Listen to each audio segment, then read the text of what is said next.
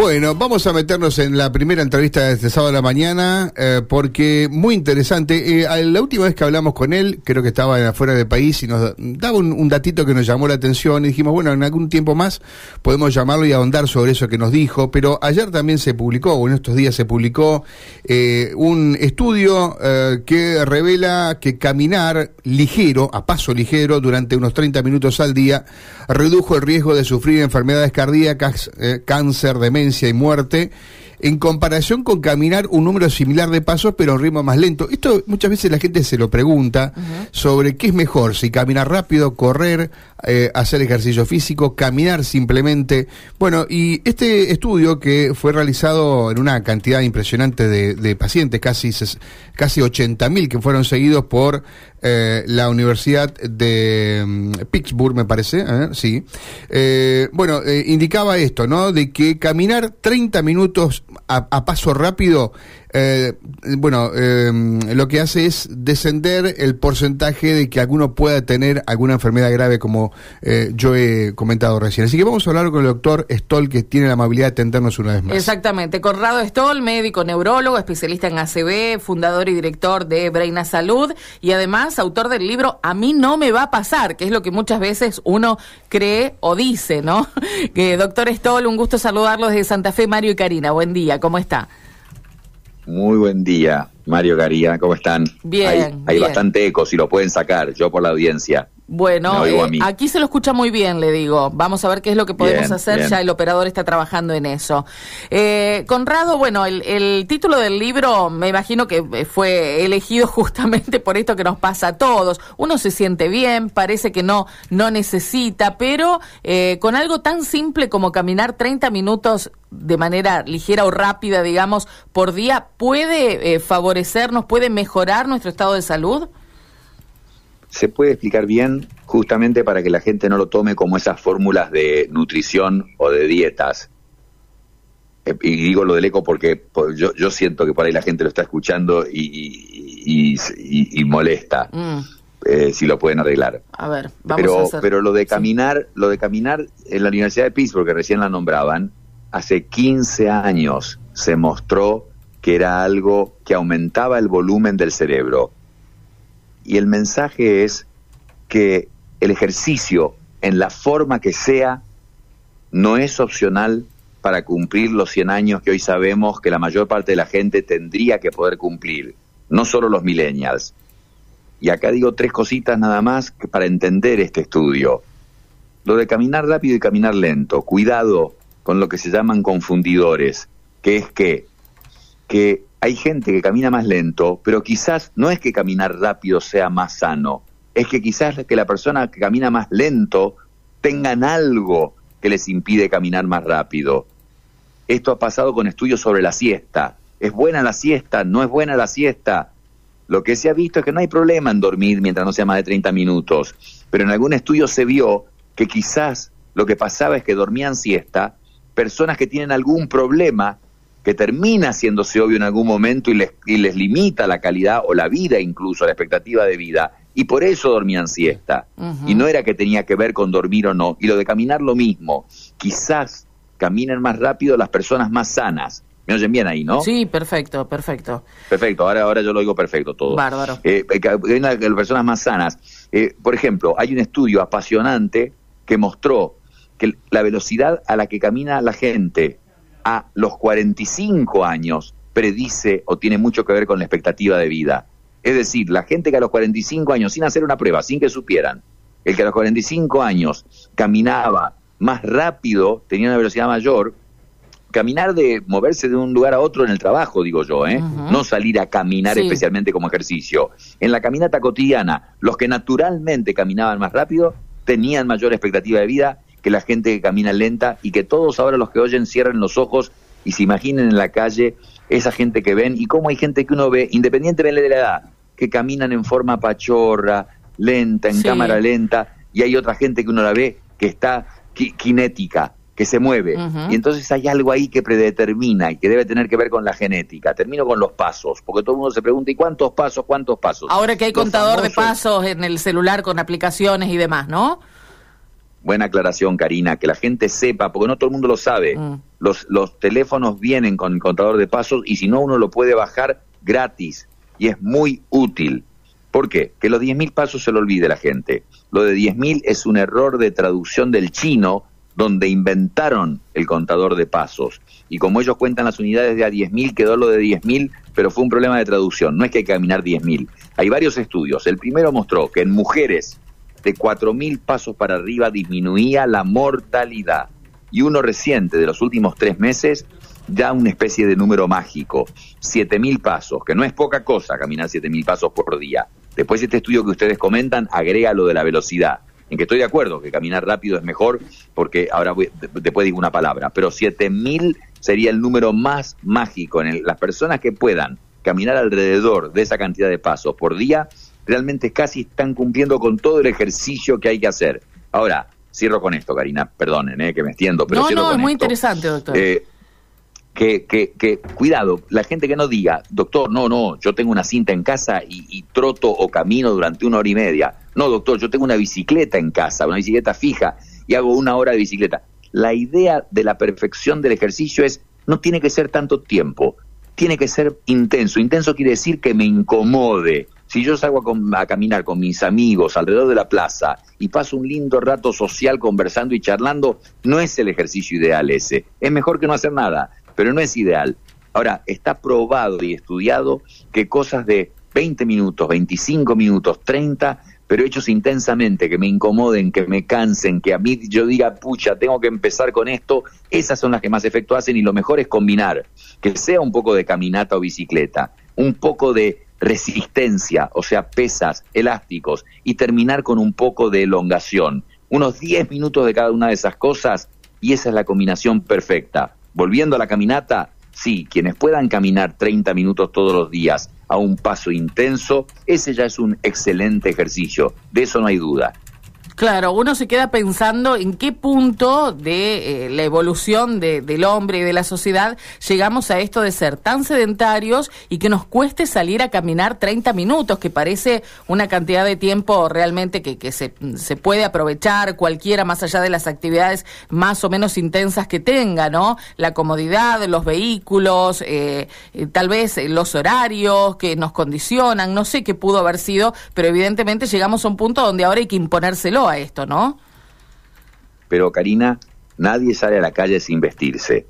Y lleva unos cinco minutos o arreglarse, hombre, afeitarme, y, lleva 10, 15, 20 minutos quizás. Tenemos que entender que el ejercicio no es opcional. Entonces, si yo me tengo que levantar más temprano, habiendo dormido siete horas, que es otro factor fundamental para una larga expectativa de vida, dormir por lo menos siete horas, no más de nueve, pero no menos de siete, no menos de seis.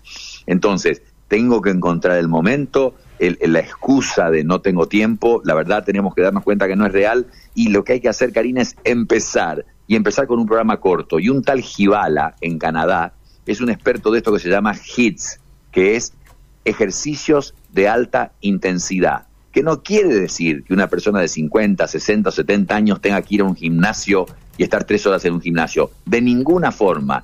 En los teléfonos, también con descarga gratis, hay unos ejercicios, o en la computadora lo pueden mirar, que se llaman los siete minutos científicos, gratis, sin costo, siete minutos científicos, desarrollado por la compañía Johnson Johnson, con investigación, hicieron biopsia de músculos para ver el efecto que tenía este ejercicio, y lo que hay es esto, muy interesante, en solo siete minutos uno pasa por todos los grupos musculares del cuerpo. Es lo de caminar no lo estoy anulando, ¿eh? Definitivamente el que pueda tomarse ese tiempo para esa caminata al paso apretado, rápido, fabuloso. Pero mejor aún, siete minutos, Karina. ¿Quién puede decir no tengo siete minutos en que uno empieza a saltar, se pasa por los hombros, los brazos, los pectorales, los abdominales, las piernas, todo. Cuidado, ¿eh? Que suena una cosa muy poquito, siete minutos. Yo les aseguro el que hace tiempo que no hace ejercicio no va a poder hacer los siete minutos. Pero por eso hay que empezar. Y la verdad, Karina, hay libros que, infinitos libros que se venden sobre los hábitos, cómo generar hábitos en los adultos, que nos cuesta muchísimo. A un chico es fácil inducirlo a generar un hábito. Los adultos nos negamos. Entonces lo que hay que hacer es, los que están oyendo, mañana empiecen. Esta noche, esta tarde, que empiecen y con todo el esfuerzo que significa, no importa el día que sea, feo tiempo, mal tiempo, estoy apurado, tengo un día más intenso, hago, dedico esos 30 minutos al ejercicio físico. Es muy difícil que una persona cumpla 90, 100 años y con buena calidad de vida, Karina, porque cierro diciendo que si bien la expectativa de vida ha aumentado muchísimo, en 1800 era 35 años, hoy 78, si bien se ha más que duplicado la, la expectativa de vida, la expectativa de salud es muy mala. En Canadá, la mayor parte de la gente, 50%, pasan los últimos 10 años de vida con mala salud, es decir, con uno u otro achaque.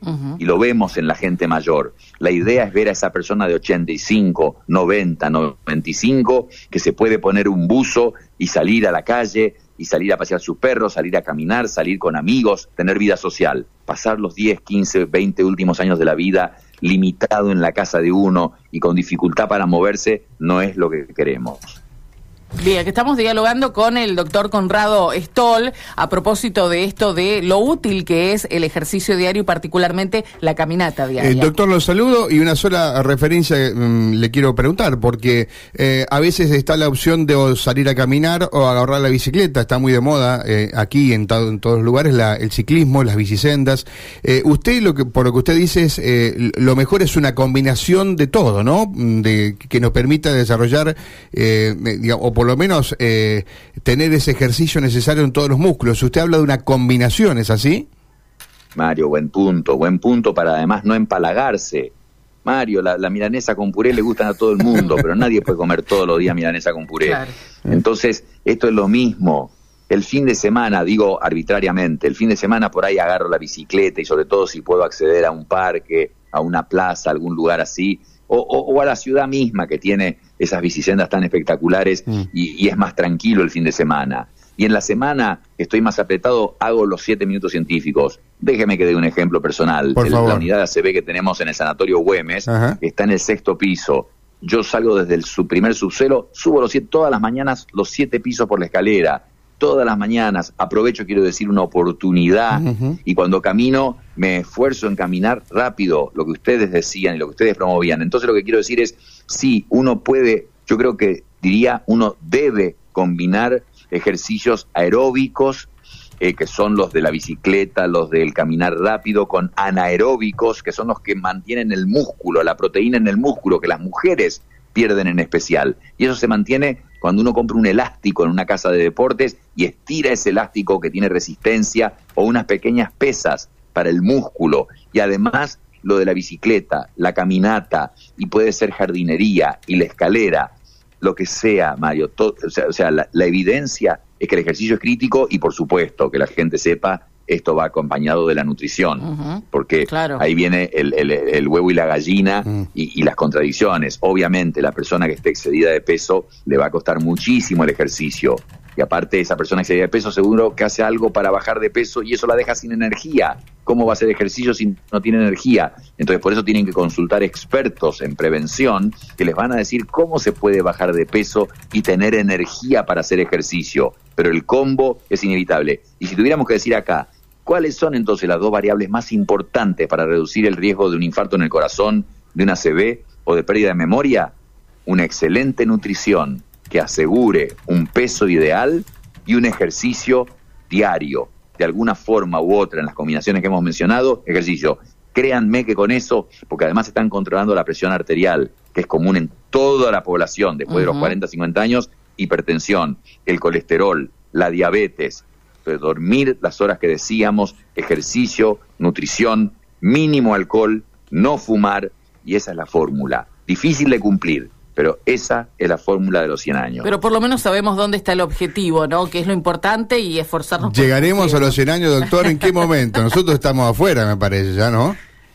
No, no, no, no, no, de ninguna forma, ah. de ninguna forma. Eh, eh, los estudios que ustedes están citando, no precisamente el de las 78 mil personas, pero muchos de estos estudios de ejercicio, de nutrición, sobre todo los de ejercicio, muestran que, claro que es ideal empezar a los 15 años, o a los 10, o a los 20, pero el que empieza a los 60 está aumentando su expectativa de vida. Mm. Indiscutible, porque está probado. No, no, no, nunca es tarde. Esa la frase aplica, es real.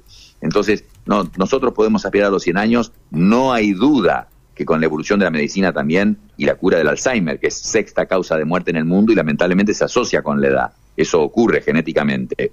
Entonces, cuando haya una cura para el Alzheimer, que es una causa de limitación cognitiva y de muerte importante, cuando, cuando no ocurran más muertes súbitas, no puede ocurrir una muerte súbita hoy en día. Sabemos perfectamente cómo mantener limpias y jóvenes a las arterias. No puede pasar que nos enteremos que un hombre de 50, 60 o 70 años se caigan muertos con un infarto.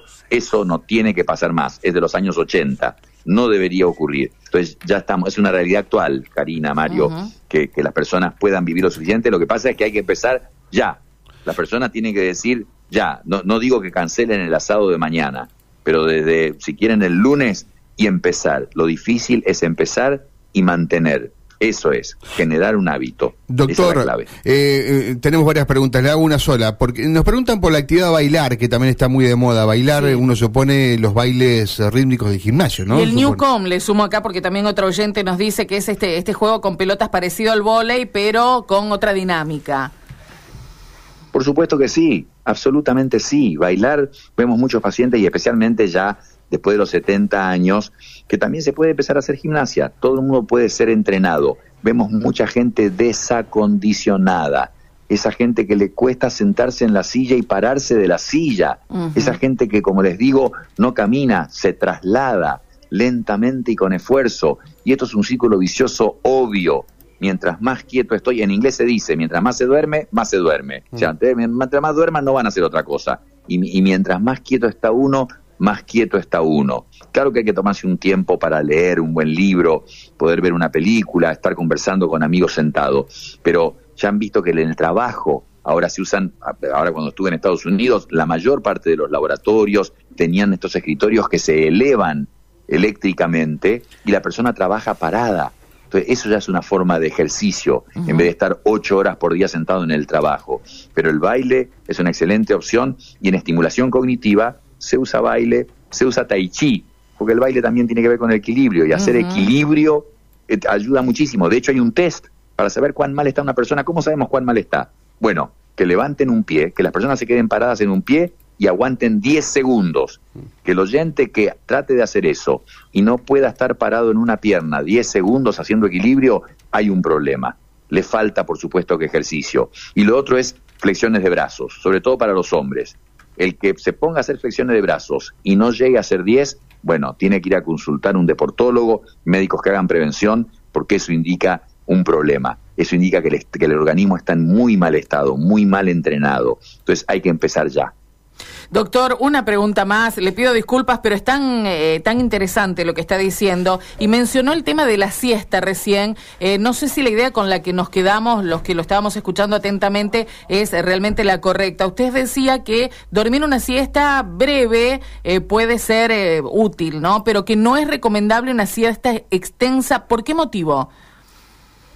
Miren, primero que sepan que es difícil analizar esas cosas. Analizar remedios es fácil porque yo a 10.000 personas, a 5.000 les doy el remedio, a 5.000 no les doy, les doy un placebo y después comparo quién mejoró. Pero eso no se ha hecho con cosas como la siesta. Hacer dormir la siesta a 10.000 personas, no dormir 10.000, es más difícil. Lo que se hace es se evalúan poblaciones enteras y, por ejemplo, con el desayuno. Siempre se preguntó, ¿es bueno comer desayuno o no es bueno? Y de repente un estudio mostró que no comer desayuno aumentaba la mortalidad que no comer desayuno aumentaba la mortalidad. Caramba, qué descubrimiento fundamental. Hagamos que la gente no coma desayuno, porque, perdón, que coma desayuno, porque no comerlo aumenta la mortalidad. Pero ¿qué pasó? Cuando analizaron los datos se dieron cuenta que los que no comían desayuno no era que se levantaban a trabajar y decidían no comerlo y eso aumentó la mortalidad. No, no comían desayuno más las personas que tienden a ser alcohólicas o que usan drogas o que no tienen trabajo o que tienen un nivel socioeconómico muy bajo y tienen que salir a las 5 de la mañana corriendo de su casa y después comen lo que pueden. Entonces eso es lo que se llama un confundidor, un engañador. Con la siesta pasa algo parecido, pero el resumen de haber analizado la siesta, y ahí en ese libro que mencionabas lo, lo, lo, discuto extensamente, lo ideal es dormir 7 a 8 horas por noche, punto final. El ser humano, por una cuestión de la caverna, de la evolución humana, tendía a tener sueño y a descansar, porque pensá que el ser humano de hace 20.000 años se la pasaba cazando animales y trabajando con el físico toda esa mañana.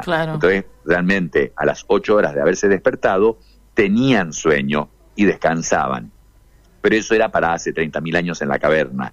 Hoy en día, si bien nos quedó genéticamente lo de que hay un sueño después del almuerzo, pero no es que era almuerzo, es a las ocho horas de haberte despertado.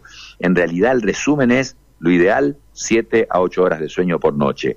El que tenga que dormir, pueda dormir o culturalmente, en nuestras provincias se usa mucho, yo diría que hasta 30 minutos no hay evidencia de que eso pueda ser perjudicial. Ahora, una hora o más de siesta, hay alguna evidencia de que sería negativo y como dije al principio, la razón puede ser que tiende a dormir mucho más personas que algo les pasa y por eso necesitan ese extra que no es usual en la mayor parte de los seres humanos del planeta. Es que puede eso estar escondiendo algo como el que camina lento. Muchos de los que caminan lento caminarán lento porque tienen ganas, pero hay otros muchos que, seguramente caminan lento porque tienen algún problema de articulación, porque tienen un exceso de peso, porque tienen un problema en la tiroides o algún tipo de problema respiratorio que les impide caminar más rápido. Eh, esos temas son reflejo de que por ahí otra cosa está pasando en esa persona. Clarísimo, doctor Stoll, gracias por atendernos siempre. ¿eh?